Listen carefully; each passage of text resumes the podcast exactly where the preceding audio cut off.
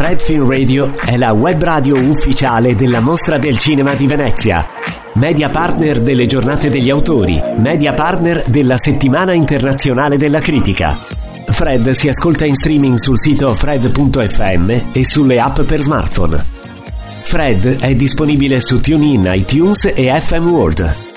Tutti i contenuti sono disponibili in podcast anche su Spotify, Apple Podcast, Google Podcast, Castbox, Deezer e altre piattaforme. Dalla 79esima Mostra d'Arte Cinematografica alla Biennale di Venezia, Fred Film Radio presenta The Soup of the Day. Conducono Chiara Nicoletti, Angela Prudenzi, Angelo Acerbi e Federico Spoletti. Fred, The Festival Insider. The Soup of the Day da Venezia numero 79. Io sono Angela Prudenzi e, come vedete, appunto non sono né Federico Spoletti né Angelo Acerbi, nemmeno la nostra Chiara Nicoletti. Ci hanno lasciato soli, ma con me ho David Martos, che è una delle colonne di Fred Radio, from Spain. Yes. Dalla Spagna, con furore. Desde Spagna. Ecco, yes, here. Sono qui. Bravo. E proveremo a supplire all'assenza di cotanti colleghi nel raccontarvi cosa è successo. È impossibile? Impossibile. Ma no, dai che è possibile. Non ti buttare giù, è molto Those possibile. Are my little words in Italian, I don't know any more words. Ma tu basta che dici bello, brutto, ti è piaciuto, bravissimo, così e così, ecco, perfetto. Allora dai che ce la facciamo. Non so più nemmeno che giornata è oggi, la quarta mi segnalano, ma sì, grazie, la quarta. Federica Scarpa, senza di te oggi darei i numeri, ma ve lo dico anche perché perché do i numeri, perché sono andata a un lunch al mercato interessante con la televisione canadese e cibo diciamo molto buono, ma quelle porzioni molto da nouvelle cuisine, e invece vino a fiumi, e quindi adesso capite perché sono così allegra. Una zuppa molto divertente. Esatto, zuppa divertente. Cosa hai visto oggi? Which film did you see today? Today I saw the Argentinian film, Argentina 1985. Did you like it? I think so. I liked it very much. It got 3 big rounds of applause during the screening. You know, the press is tough sometimes. We don't clap to every film we see. I mean, we're tough. And another 2 or 3 rounds of applause in the press conference. I mean, the press really liked the film. It's a very classical film. I mean, it has no artistic innovations, I would say. It's a very classical about the judgments they undertook with generals, the dictators in Argentina in 1985. But it's really, I cried 3 times. I mean, it's really moving for a Spaniard. We haven't had these trials in Spain. Also for Italian people. Don't worry. Allora, provo a fare una tradizione così velocissima. Ci ha raccontato che durante la proiezione per i critici sono partiti più applausi, cosa che non succede abitualmente, perché i critici di solito sono un po' restii a concedere le proprie emozioni. Invece è successo in sala stampa. Il film di cui stiamo parlando è Argentina 1985 di Mitre, un film molto classico, secondo David, vero, un cinema classico, ma in grado di emozionare, di toccare profondamente. La storia è quella del processo realmente accaduto nel 1985, alla fine della dittatura, quando finalmente furono portati alla sbarra coloro che si erano macchiati del sangue di tantissime migliaia di argentini scomparsi, torturati, uccisi e quindi insomma ha detto che ha pure pianto, e io lo confesso, ho pianto anch'io quando l'ho visto. 3 volte, ecco. Io non ricordo quando ho pianto, ma quando alla fine Nunca más, sì. È lì proprio il cuore. I have to say this in English. I'm very strict with my work. I mean, I have like the strict rules with myself and with my colleagues. And you know this moment in which the lead protagonist, Ricardo Darin's character, he builds up a team around him of young prosecutors, and they find the proof all over the country, like thousands and thousands of testimonies of victims. And when they say, okay, prosecutor, you have your proof here. Many boxes of testimonies. I cried because I love when a job is well done. Yes, you know vero, that? I mean, vero. I'm crazy. No, assolutamente. Allora, stava dicendo che il film, vabbè, è pieno di momenti molto belli, ma una cosa l'ha toccato particolarmente perché il gruppo di lavoro che sta attorno al pubblico ministero, che è interpretato molto egregiamente da Ricardo Darin, è un gruppo molto variegato, alcuni anche, come dire, cominciano in quel momento a lavorare, quindi tu dici ma ce la faranno a raccogliere le prove, e invece poi le prove le raccolgono e le mettono là, faldoni su faldoni, ecco lì lui ha detto che ha pianto. Yes. Ecco, well quindi, done guys. Yes. Ecco, well done. E quando in un film c'è il momento della catarsi è impossibile resistere, e su questo io farei un primo stacco. Fred. Eccoci tornati. Cosa offre la zuppa oggi? Il ritorno di Angelo Acerbi. Un nuovo ingrediente per la zuppa. Un nuovo ingrediente per la zuppa, che ha appena detto aver visto 2 film. Uno che ha visto anche David, vediamo che cosa ne pensate. Sì, un film che abbiamo visto entrambi, da... lui ha anche fatto le interviste di Laura Poitras, All the Beauty and what's the title? All the Beauty and the Bloodshed. And the Bloodshed. Tutta la bellezza e il bagno di sangue. Che è stata un'intervista molto interessante, no David? Perché doveva essere un'intervista alla regista e alla fine erano in 6. Qua dentro, qui in questo fantastico studio, perché sono arrivate la regista, è arrivata Nan Goldin, sono arrivati altri 2 o 3 attivisti del film. From Pain, which is the association they build up to fight this Sackler family. Mm-hmm. Esatto, che appunto di questa associazione che si chiama Pain, che era un acronimo per non mi ricordo. Patience, whatever. Per lottare contro la Sackler family, che era la famiglia Sackler, che era una famiglia proprietaria di il marchio di 2, cioè il brevetto di 2 medicinali, il Valium e il Fentanyl, forse, comunque del ossicodone, che hanno creato 400.000 vittime nell'arco degli anni per la diffusione scriteriata di questo, cioè di questi farmaci, e che però erano dei grandissimi appassionati d'arte, che davano soldi per quasi tutti i musei d'arte contemporanea e non contemporanea degli Stati Uniti più grossi d'Europa, avevano una sezione dedicata col loro nome sopra, e questa cosa è stata, visto che appunto Nan Goldin, che è la famosissima fotografa, che è stata la prima che ha fondato questa associazione, che ha voluto portare avanti in quanto lei stessa vittima di uno di questi farmaci, ha deciso di colpire questa famiglia sull'immagine pubblica e sulla presunta beneficenza con cui loro si ammantavano, si ripulivano il nome, visto che negli altri mondi, il mondo della finanza, il mondo della politica, non voleva muovere un dito. L'hanno fatto loro. E what did they, che cosa hanno detto durante l'intervista? What did they say? They said that they wanted to remark that Nan Goldin was a producer of the film. That was very important to Laura Poitras, because she was always pointing out that the project was conceived with Nan Goldin, with the subject of the documentary. And I have to say that maybe, I don't know if you agree with me, there are like 2 films in one film. The 2 films are intertwined during the 2 hours that it lasts, but we have the political and social side of the thing. I mean, the public struggle with this family, with all the pain they caused, and then there's the personal story of the photographer. She was very public, fighting against, fighting for the visibility of patients with AIDS in the 80s. And this is like somehow the origin of her present fight with this kind of addictions. Two films in one.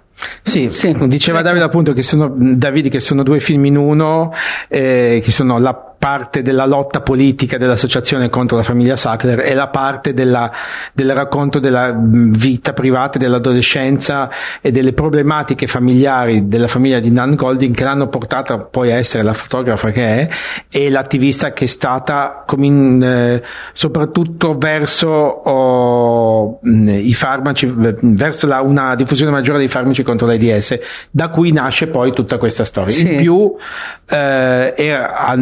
importante sottolineare che Nan Goldin è coproduttrice del film e che il film è stato creato da Laura Poitras insieme a Nan Goldin, quindi c'è volevano sottolineare perché poi lei possiamo dire che è sempre stata in prima linea nel combattere ogni forma di assuefazione, ogni forma di addiction, appunto, addiction, no? Sì.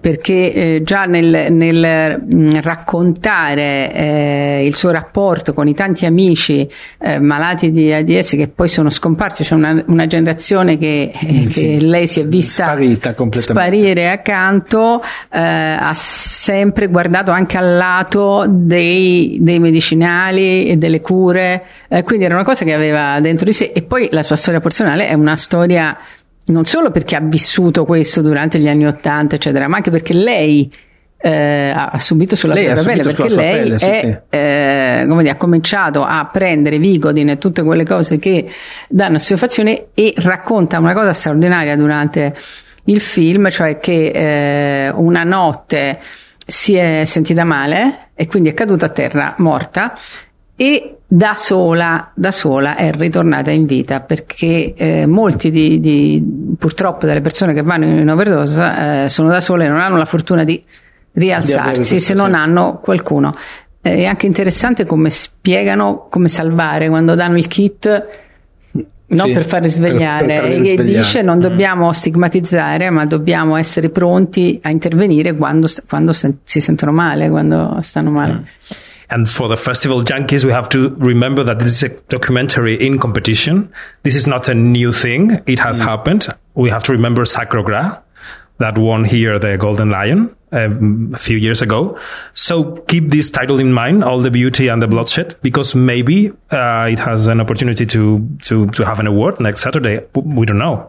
Sì, infatti il film è in concorso, è un documentario in concorso, cosa non nuova per la Mostra del Cinema di Venezia da Rosi in giù, e quindi è un potenziale competitor per i premi di sabato prossimo. Dunque, Laura Poitras ha già vinto un Oscar. Ha vinto un Oscar con un film, film magnifico, gigantesco. Esatto, diciamo bellissimo. Che questo passaggio nella sezione concorso potrebbe accompagnare il film verso i prossimi Oscar. Molto facilmente, Molto facilmente. Lo dice anche lui, sì. Prima di parlare del prossimo film vogliamo fare una pausetta, magari salutiamo, salutiamo David. And the boss is coming. Yeah, like the winter. Thank you very much. Ciao David. Fred. Vado via un attimo e trovo gli stranieri che prendono il mio posto. No, invece era bello vedere The Soup così multiculturale insieme al grande David Martos. Però è anche abbastanza bello ritrovare voi.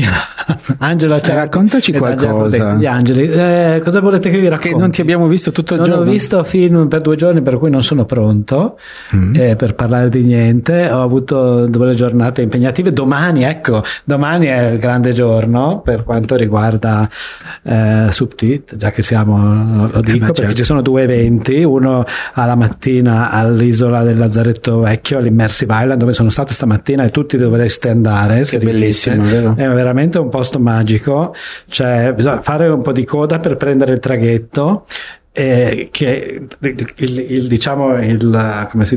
la tratta sul battello è di forse un minuto e mezzo, sì, dopo un quarto d'ora di coda, però arrivate all'isola del Lazzaretto Vecchio, che è veramente meravigliosa. Ci sono tutte le installazioni di videoarte, c'è una sala molto bella dove domani mattina alle 11.30 avremo un panel sulla sottotitolazione dei contenuti immersivi, che non è una cosa scontata, ed è un posto dove andare, anche perché tutte queste installazioni di virtual reality sono molto divertenti. Andremo. Andate, dovete riuscire a ritagliare il tempo. Mentre nel pomeriggio allo spazio incontri al terzo piano delle Schelzer, sempre quindi nell'ambito del mercato, SubTit, in collaborazione con il Venice Production Bridge, organizza un panel sulla nuova normativa sull'accessibilità. C'è una nuova direttiva europea che è stata recepita da tutti i paesi europei entro il 28 giugno, anche l'Italia ha dovuto, per fortuna gli ultimi 2 giorni sembra abbia presentato la legge interna, e questa normativa richiede che tutti i prodotti e i servizi messi sul mercato europeo vengano resi accessibili anche alle persone con disabilità. Questo significa che anche tutti i contenuti audiovisivi, quindi film, serie TV per esempio, debbano per forza essere anche realizzati in versione accessibile per i disabili sensoriali, quindi persone sorde o ipoudenti o ciechi o ipovedenti, che è un grande cambiamento. Cioè, anni che si parla di accessibilità, però c'era già una normativa europea recepita da molti paesi che prevedevano che i produttori di contenuti pubblici, quindi per esempio in Italia la RAI fa i sottotitoli per i sordi, ma tutti gli altri broadcaster non hanno mai fatto niente. Adesso dal 2025 invece tutti, indipendentemente dal fatto che siano pubblici o privati, grandi o piccoli, tranne alcune eccezioni per chi proprio non ha la possibilità economica di farlo, debbano realizzare anche i sottotitoli per i sordi e l'audiodescrizione. Non parliamo di poche persone, 80 milioni sono in Europa gli utenti che in un certo momento della loro vita raggiungono una forma di disabilità sensoriale, anche perché l'età aumenta, diventiamo ciechi purtroppo, non ciechi ma ipovedenti. Beh, Angela non avrà mai bisogno. Noi siamo Benjamin Button, noi ringiovaniamo solo perché lei usa, evidentemente non so se beve dell'acido ialuronico la mattina non lo so come fa, comunque lei non ha bisogno, ma invece tutti noi normali a un certo punto avremo bisogno dell'audiodescrizione però o dei sottotitoli per i sordi.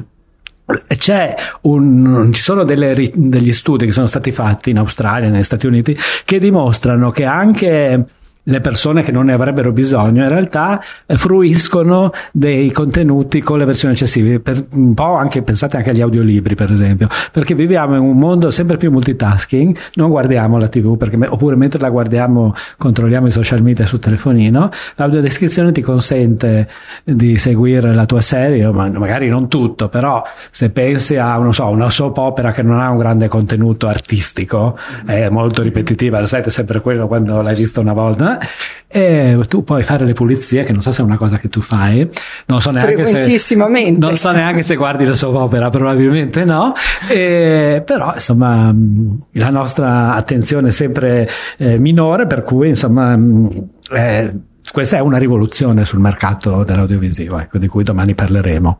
E in quell'occasione, dopodiché chiudo questo spottone, parleremo di 3 nuove iniziative. Una di queste, che sono tutte iniziative finalizzate alla diffusione di una cultura accessibile, una di queste è un progetto che si chiama WeChip, di cui abbiamo già parlato, prodotto da SubTit in collaborazione, anzi prodotto da L'Ashdor di Angela Prudenzi in collaborazione con SubTit, che produce la versione accessibile, che porta il cinema al femminile in varie parti del mondo, quindi registe, sceneggiatrici, produttrici italiane anche in Spagna viaggeranno con noi, se devono venire, cioè noi andiamo o cerchiamo di andare. L'avete fatto per andare in viaggio voi, diciamocela questa cosa. Ma stai scherzando? Ma certo che sto scherzando. Andiamo a presentare il progetto, questo è ovvio, ma no.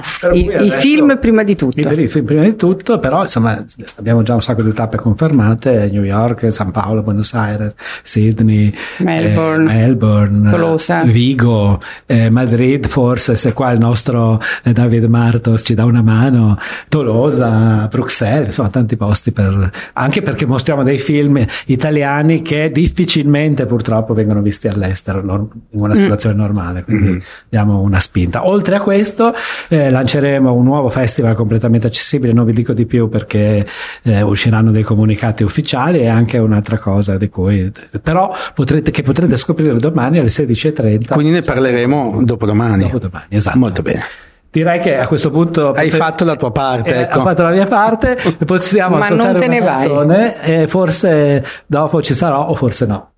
Fred Film Radio. The Soup of the Day dalla Mostra del Cinema di Venezia, 79esima edizione, 90 anni della mostra, qualcuno di meno di Angela Prudenzi. Io sono veramente antipatico. Ma guarda, giusto 2 o 3, quindi... Comunque lei, volevo dire che la Prudenzi è talmente abituata ormai a questo punzecchiarsi tranquillamente, che io oggi avevo un serissimo appuntamento di lavoro con una persona mai vista, e ci siamo fatti una foto, perché comunque abbiamo delle persone comuni che ci conoscono, e lei trattava lui come trattasse me, che lui è rimasto un pochino... Non è vero, non è rimasto male. No, mi ha detto, ma chi è quella lì? Non è vero, non ci credo. No, vabbè, comunque guarda, imbarazzo in diretta. Ma no, su Fred Radio. Pensavo che fosse un suo amico, perché insomma quindi mi sono lanciata con una battuta che poi io dopo ho detto pensavi di farla a me, sì, pensavo di farla a lui. Vabbè, parliamo di questa giornata, che è una giornata importante perché questa sera si assegna il secondo Leone d'Oro alla carriera. Leone d'Oro alla carriera un grandissimo, un gigantesco attore, nel senso di persona che agisce all'interno del mondo del cinema, ovvero Paul Schrader. È un amico di Venezia, sì. Insomma, un regista, sceneggiatore abituato a passare sul tappeto rosso del poi uno festival. Che ha fatto proprio tutta la filiera, perché ha cominciato come critico e poi e scrive ancora delle cose molto anche pungenti, tipo ieri, e poi è diventato sceneggiatore, e anche non sceneggiatore delle robette, perché tipo ha cosceneggiato Taxi Driver, tanto per dirne una, così, insomma è un collaboratore assiduo appunto di Scorsese, quindi. Poi è diventato attore e poi è diventato regista, quindi sa come si fa. Ecco, mettiamola così. Ecco, sa come si produce. Quindi premio meritatissimo. Era qui l'anno scorso? L'anno scorso sì. Con un film che secondo me purtroppo non ha avuto il riscontro che avrebbe dovuto avere. Esatto. Ma è stato un po' l'anno complicato per tutti. Un film come quello alle sale avrebbe dovuto averle. Ma anche con i premi, insomma, sta un po' ignorato. Io invece lo consideravo, sai, ogni anno io mi porto dietro il film che vorrei premiare, l'altro anno io avrei voluto premiare quello. E quest'anno? Ma niente, non diciamo poi alla fine, è già passato, bene. È passato? Oltretutto Paul Schrader ha anche un film fuori concorso, ovviamente come evento speciale, che si chiama Master Gardener, con una rediviva Sigourney Weaver e un fantastico Joel Edgerton, che abbiamo avuto qui Joel Edgerton oggi, e qui è stato intervistato da me. Per problemi di tempistiche purtroppo l'abbiamo saltato, però abbiamo avuto Joel. Peccato, perché sarebbe stato interessante chiederle come è entrata. Però l'abbiamo avuta una volta, no? Sai che non ricordo, ma tanti anni fa, però forse tanti anni fa. No, un premio a lui, nel senso, la cosa... Se uno guarda la filmografia di Schrader, la cosa che affascina è che lui ha fatto proprio film di tutti e per tutti, cioè di tutti i tipi e per tutti i tipi di pubblico. E è sempre stato uno, secondo me, molto capace a abbinare la grande qualità alla commerciabilità senza svendere, senza essere cheesy, come dire, senza essere commerciali in senso bieco, perché vuol dire American Gigolo, tanto per dirne uno, così cominciamo da quello, ecco. Non sapevo che anche American Gigolo è un film che ha cambiato un'epoca, che ha segnato l'epoca Assolutamente, c'è Richard Gere ancora adesso deve ringraziare il Signore per aver fatto quel film, e Armani per averlo vestito, e Armani per averlo vestito, esatto. E quindi io li volevo comprare quando l'ho visto, ti ricordi quella specie di cavigliere che per attaccarsi meno male che non le hai comprate, Fede, che avresti buttato veramente via i soldi. Scusa se mi posso, come in, quando mi viene a trovare qualcuno a Londra a casa mia, io ho una specie di cosa con i pesi, i tre pesetti, sì, perché tu fai finta, fan figura. No, però è questa, è sempre stato molto sul pezzo dei gusti del pubblico e della qualità insieme, che non è così evidente, soprattutto per uno con una carriera così lunga. Sì, negli ultimi anni, diciamo che poi come autore invece ha scelto anche delle strade un po' più impervie, più ostiche, abbracciando con più decisione il lato autoriale. Sì, però nella resa cinematografica è sempre molto fruibile. Beh, perché lui è figlio di quel momento del cinema straordinario che sono stati gli anni 70 in America, e quel tipo di sguardo, quella bellezza dei movimenti di macchina che non sono più classici, ma non sono ancora così sbaccati, scusate, è un termine così brutto, no? Ecco, quello è un periodo in cui l'innovazione significava veramente pensare e ripensare quello che c'è dentro l'inquadratura, lo fa Mostrano. Sì. Ecco, lui è rimasto legato a quel tipo di cinema straordinario, visivamente ricchissimo, attento ai personaggi. Poi il suo è sempre stato un cinema profondamente umanista, lui guarda le persone, guarda l'animo delle persone. Sì. Ma mi viene da fare un collegamento con un documentario che è stato presentato qua 2 giorni fa, di cui noi abbiamo parlato, quello dedicato a Midnight Cowboy di John Schlesinger, perché all'interno di quel documentario si parla di tutta questo nuovo modo di fare cinema che nasce dalla fine degli anni 60, che poi diventa New Cinema, e che ha veramente cambiato, che ha creato le basi del cinema che vediamo noi adesso, di cui usufruiamo adesso. Io sono cresciuta con quel cinema, ma siamo tutti cresciuti con quel cinema lì. E lui anche lui da autore, noi da fruitori, però vabbè. Ma sarebbe bello andare questa sera alla premiazione. Tu vai? No, non vado. Mi piace poi l'idea che ci sia accanto a lui Sigourney Weaver, che in questo film è una super donna, una cattiva, spietata, razzista, cioè chi più ce l'ha più le mette, cioè insomma è una bella bella tosta, e lei è incredibile. E lei le riescono veramente bene questi personaggi. Sembra, capito? Sembra proprio che guarda adesso. No, ma lei ha sempre fatto personaggi un po' così antipatichetti, ecco. Sì, oppure cioè, un po' sharp, un po' belli. Sì, qui non è forte fisicamente, è ovvio, no? Ma insomma lo è dentro, lo è nei rapporti con gli altri, nei rapporti di forza che crea, cioè, è la padrona. La padrona. Sì, hanno detto che il giardino è meraviglioso, e lei è proprio la padrona. E ci sono un paio di dialoghi dove lei spiega in modo molto chiaro, molto, molto cortese, ma molto chiaro, che lei è la padrona. Sì. C'è questa violenza verbale classista molto delicata, ma devastante, che lei riesce, anche perché ha la faccia e la voce per fare quello. E poi anche Joel Edgerton, secondo me, è un grandissimo attore, che secondo me anche lui a volte non gli viene riconosciuto il talento che ha, o no? Sì, lui ha bisogno di registi. Allora non è un attore che secondo me si sa guidare da solo, perché ci sono alcuni attori che li prendi, li metti su un set e vanno. Lui ha bisogno del regista che lo cura.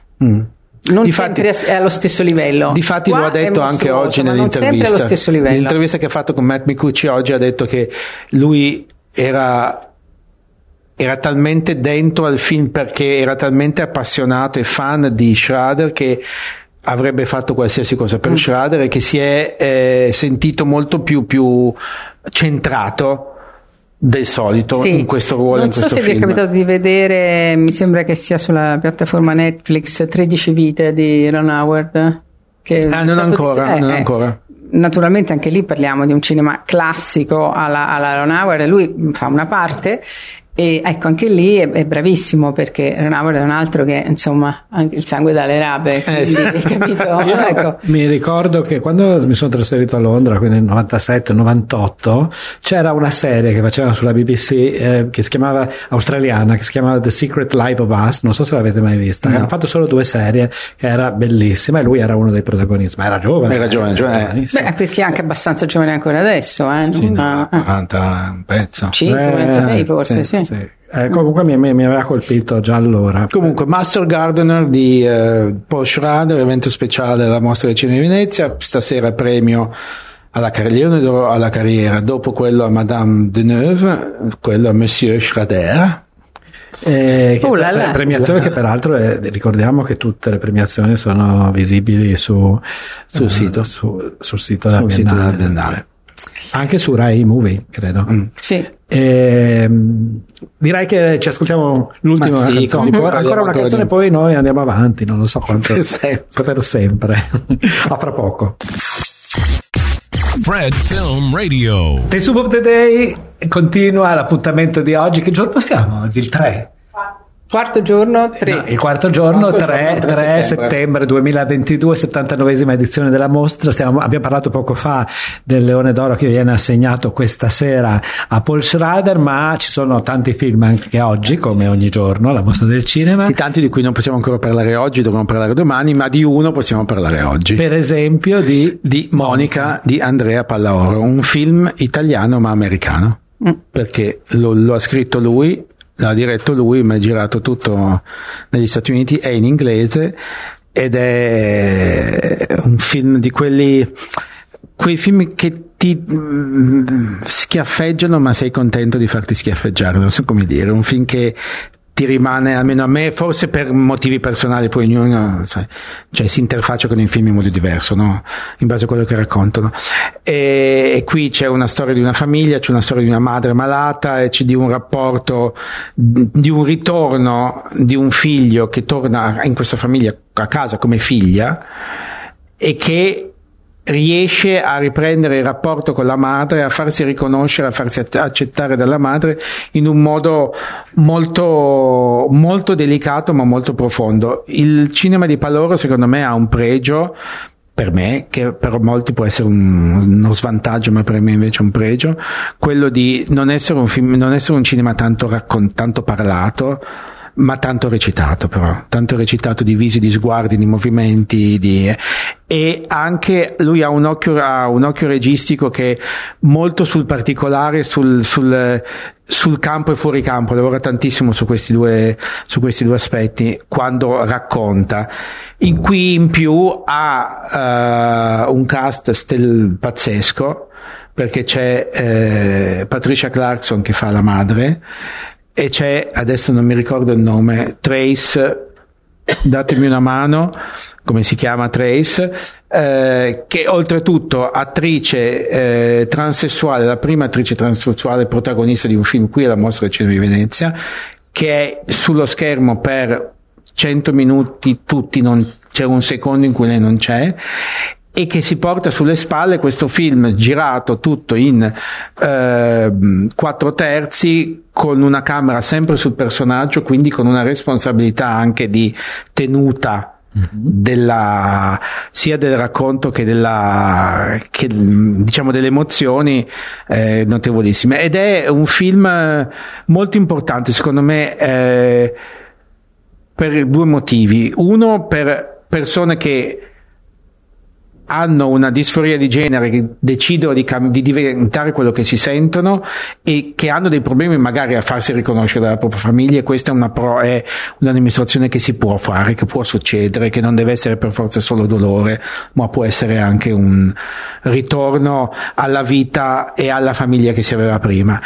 E in generale è un film con tantissima speranza, anche che in una situazione di che gli abbandoni e gli allontanamenti volontari o involontari, subiti o scelti all'interno di una famiglia, possono essere come si dice, possono succedere e possono avere un risultato positivo. Poi c'è tutta un'evoluzione del personaggio di lei nel film, che adesso non stiamo qua a dire perché sennò ve lo racconto tutto, inutile che poi lo si vada a vedere. In concorso alla Mostra del Cinema di Venezia, Andrea Paloro, ricordiamo, era già stato a Venezia. Che era già stato a Venezia. Anna. Insieme al film con Charlotte Rampling. Premio per la migliore interpretazione, Charlotte Rampling. Che a differenza di Anna, questo è un film molto più positivo, molto più... che esci con... Anna era un film fantastico che però ti rimaneva lasciava un peso sul cuore notevole. Questo invece il peso sul cuore te lo leva, ti solleva, nonostante la storia. Nel frattempo Trace Lysette, grazie mille Giacomo. Grazie a Giacomo. Nel frattempo, con il suo passo Trace Lysette, peraltro di una bellezza imbarazzante, ha praticamente sfondato la porta a Chiara Nicoletti, che fra poco prenderà il mio posto. E facciamo una pausa. Vi saluto, facciamo una pausa. Non so, c'è qualcosa che potremmo ascoltare legato a questo disco, a questo film? Si potrebbe, sì. Perché c'è una colonna sonora tutta anni 90, completamente anni 90. Ecco. Lei viaggia, fa questo viaggio particolare. Sì, c'è un pezzo dei Pulp che si chiama Common People. Common People. Che fine anni 90 è una colonna sonora tutta molto british. Sono sicuro che Debe sarà felice di suonare questo pezzo per noi. Adesso secondo me Debe lo ama molto. Riprende fra poco. Fred Film Radio. Il boot è lo stesso, quello di Fred al Palazzo del Cinema al terzo piano. La mostra è la stessa, 79esima, è cambiata io. Non sono Federico Spoletti. Angela Prudenzi e Angelo Acerbi ci sono sempre. Sì, siamo sempre noi. Però tu hai una treccia che levete, come si dice. Ma l'ho fatta a parte perché la mia treccia proprio da radio call, e l'ho fatta perché mi dicono che mi vanno i capelli avanti e non mi si vede in tutto il mio splendore. Quindi stamattina l'ho fatta. Non sapevo che oggi avremmo faticato, ma è stata una giornata. È stata una giornatina bella, complessa. Non vediamo, sì, esatto. E allora di chi avete parlato? Me l'avete detto? Di cosa parliamo invece? Ma possiamo fare degli accenni a titoli minori, ma sono tutti titoli importanti. Il titolo minore non esiste, diciamolo. Posso iniziare chiedendoti film con protagonista l'omonima di mia figlia, che anche lei, in quanto a sobrietà, non scherza. Quindi è un fatto di mie, io ho capito. Che le mie non sono sobrie. Mia Goth, protagonista del film Pearl, prequel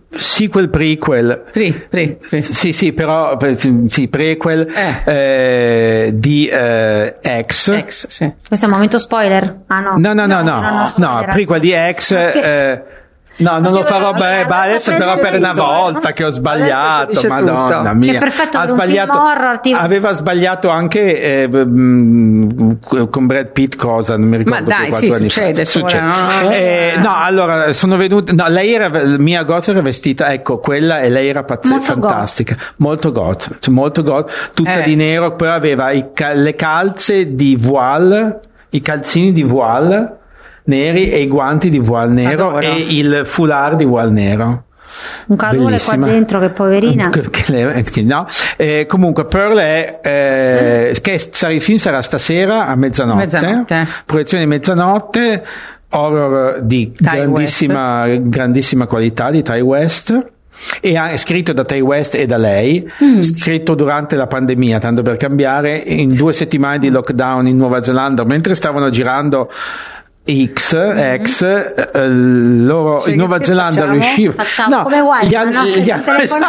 Wiseman, avevano queste due settimane di blocco, però poi sono riusciti a continuare a girare, perché la Nuova Zelanda era l'unico paese all'inizio di lockdown, del primo lockdown, che non aveva casi, e quindi loro sono riusciti a fare 2 film di fila, perché la A24 poi ha deciso, quando volta che gli hanno sottoposto, non vi muovete, già che siete lì, hanno girato, ha detto abbastanza faticoso, però Mia diceva che la fatica di girare due film di fila lei l'ha aiutata molto a fare il personaggio di Pearl, perché il personaggio di Pearl ambientato nel 1918 era affaticata perché era molto frustrata dal fatto di vivere di essere confinata in una casa con una famiglia che la teneva lì, mentre lei si sentiva pronta a diventare una star del cinema.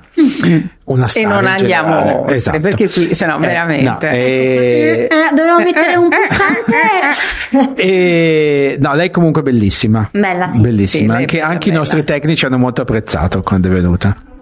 Altro che Tinder, Giacomo? Appunto. E poi andiamo avanti. Altri due film velocemente di cui abbiamo. Potete vedere le interviste sui nostri social, e qui sentirete le interviste sul nostro sito. Sono Autobiography di Mac. Adesso non mi ricordo il nome di regista. È un film indonesiano. E Pour la France di Rachid Lamy, un film francese, sempre tutti e due della sezione Orizzonti, legati in qualche modo legati, effettivamente sì. Adesso che ci penso, mi viene in mente sul potere Mahmoud Mubarak e, grazie, sul potere militare. Sì, sul potere militare, perché uno, l'indonesiano è ambientato nell'Indonesia della dittatura, in cui questo ragazzo, sì, nel momento di passaggio, di fine dittatura, in cui questo ragazzo che vive da solo perché il padre che è incarcerato diventa assistente e di questo personaggio politico che sta per fare una carriera un personaggio molto importante, in cui rivede molto ambiguo, però in cui lui rivede il padre, nel senso ha un rapporto abbastanza padre-figlio. L'ambiguità sta nel fatto che, come ci raccontava nell'intervista il regista, la sua famiglia durante la dittatura lavorava per il governo, e quindi e lui era stato cresciuto con un senso di dovere, un senso di fedeltà molto alto, però lui adesso si chiede: ma la fedeltà e il senso di dovere morale verso qualcuno che non ha una moralità che tu condividi, ha senso averla questa fedeltà o no, e come la gestisci? E quindi questa è un po' la chiave di volta di tutto il film.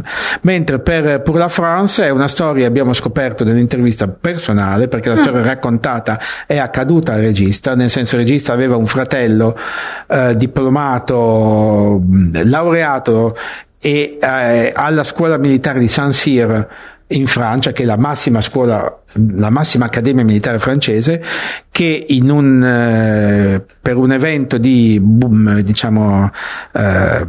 iniziazione muore. E infatti il film comincia con questo ragazzo che viene ucciso in un rito di iniziazione all'inizio la sua entrata in accademia, e da lì parte il film con tutta la lotta della famiglia per far riconoscere questa morte, farla riconoscere dal mondo militare, farla riconoscere dalla società, e sentendosi anche cittadini di serie B, essendo tutti immigrati, tutti cittadini non originari francesi, di nascita francese ma di origine algerina, sentirsi diversi, sentirsi altri. Quindi c'è tutto questo concetto, filosofia di cos'è la patria e cos'è la nazionalità, e come ci si sente parte di un paese anche se non è nel proprio paese. Un film molto bello. Stavo riflettendo, ci sono un sacco di film basati su storie vere, soprattutto di storie vere, di chi li dirige o chi li scrive, personali. Ecco, sì, grazie. Sì. Personali, tanti, le sto sentendo sempre di più, no? Il cinema diventa sempre più. La storia di, sì. È un po' di analisi, di mezzo per superare, per elaborare. Però vedo che forse è un effetto post pandemia. Sì, che secondo me è un po' un effetto pandemia. Non so se tu da selezionatore in questo senso hai avuto questa sensazione. Ci sono molte storie. Molti ritratti, molte storie biografiche, sì, non necessariamente reali ma comunque ispirate, e sì, forse questa pandemia ha portato a un ripensamento, a guardare più il singolo, la sua storia, l'uomo o la donna o il ragazze o i ragazzi, e sì, tralasciando un po' lo sguardo d'insieme. Allo stesso tempo mi sembra che ci sia stata anche da parte di tanti autori, e questo credo che sia stato evidente anche nei film dei primi giorni, di voler dire veramente tutto. No? Sì, cioè, i film sono debordanti un po'. Sì. E questo credo che sia un effetto pandemia. Ma sì, perché uno vogliono, che non ha più senso tenere. Sì. Come dire, capito? Ecco, io sono stato tanti anni fermo, bloccato, adesso sono dietro la macchina da presa, ora racconto e devo dire. Sì. Poi ha senso questo discorso, nel senso che mi ero chiesta perché fossero anche così lunghi tanti, e effettivamente sì, può essere che concordo, è l'unica spiegazione. Abbiamo tutti avuto più tempo per pensare a noi, al proprio sé, no? Certo. Seduti a casa, fare dei ragionamenti. Questi ragionamenti li leggeremo comunque anni, adesso poi voglio dire. Abbiamo fatto la battuta prima che il film che Pearl è stato pensato nelle 2 settimane di lockdown. Però io oggi ho fatto svariate interviste anche di cortometraggio, di altri film.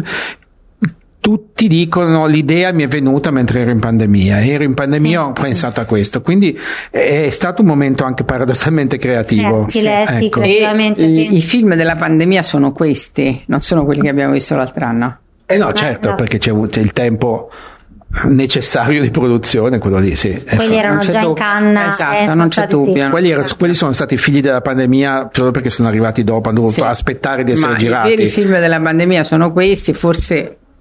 Come lunga arriverà anche all'inizio anno, secondo me. Ci saranno i film della guerra, perché necessariamente quello che stiamo vivendo intorno, c'è una crisi economica pazzesca della quale secondo me non abbiamo ancora capito bene non abbiamo elaborato appunto la portata, e chissà che cosa racconterà il cinema nell'immediato futuro, perché sicuramente si dovrà fare i conti anche con una società che, gioco forza, vittima di tutti questi cambiamenti, avrà delle nuove modalità per pensare la famiglia, per viverla, l'istruzione. No? Sì, ci sarà cambiamenti epocali. Esatto, infatti. Che il cinema di come solito sempre li raccoglie, a volte anticipa, molto spesso anticipa. Allora io direi se siete d'accordo di chiudere, anticipando che abbiamo pensato anche di fare poi un segmento prima o poi un po' più frufru modaiolo perché ce lo dobbiamo. Me lo dite che arrivo proprio. No, ma anche perché diciamo a chi ci segue che noi giornalmente poi facciamo gossip su hai visto come era vestita quella. Sì, cioè i nostri commenti ci sono, ecco. No, anche perché voglio dire, non abbiamo avuto tempo, ma insomma, il ragazzetto drappeggiato di rosso, infatti, ma ne avremo anche. Ci avevamo azzeccato. Con rosso, eccolo là. Avremo lui. Guadagnino aveva una camicia, certo. Richiamava lei in verde, o bellissimo. Rosso o carne, era proprio così, rosso e carne. Quindi ecco. Ma poi abbiamo ancora la nostra presidente di giuria che ci dovrà deliziare con altri, e Tessa Thompson anche secondo me. Ci saranno dei grandi, e poi arriverà Harry Styles, signore mie. Harry Styles è un altro che ma con Alessandro Michele a seguito o no? Potrebbe anche essere, sì, potrebbe anche essere. Comunque vedremo, faremo questa parte più fashion. Gucci non si fa mancare niente, quindi a domani per il 5° giorno. Certo, non sappiamo ancora se multilingue o meno, ma ci lavoriamo sopra. Oggi, infatti, ma noi si lavora così, all'impronta. Ma noi infatti le lingue non sono mai un problema, anzi sono occasione di scambio, e quindi appuntamento a domani con The Soup of the Day dalla postazione di Fred al Palazzo del Cinema, qui alla 79esima mostra, con me probabilmente Chiara Nicoletti, Angelo Acerbi, probabilmente Angela Prudenzi, con lei di sicuro. Noi siamo... Spoletti mi sa di no, che domani sa che no, lui domani impegnatissimissimo non può. Quindi io non potrò il 5, quindi vi beccate gli Angels, no. E questo è l'importante. A domani su Fred da Festival Insider. Ciao. Fred Film Radio ha presentato The Soup of the Day, dalla 79esima Mostra d'Arte Cinematografica alla Biennale di Venezia. Il programma è disponibile on demand su fred.fm, Spotify, Apple Podcast, Google Podcast e le principali piattaforme. Fred Film Radio, 24/7 on fred.fm and smartphone apps. Fred Film Radio è la web radio ufficiale della Mostra del Cinema di Venezia, media partner delle Giornate degli Autori, media partner della Settimana Internazionale della Critica. Fred si ascolta in streaming sul sito fred.fm e sulle app per smartphone. Fred è disponibile su TuneIn, iTunes e FM World. Tutti i contenuti sono disponibili in podcast anche su Spotify, Apple Podcast, Google Podcast, Castbox, Deezer e altre piattaforme.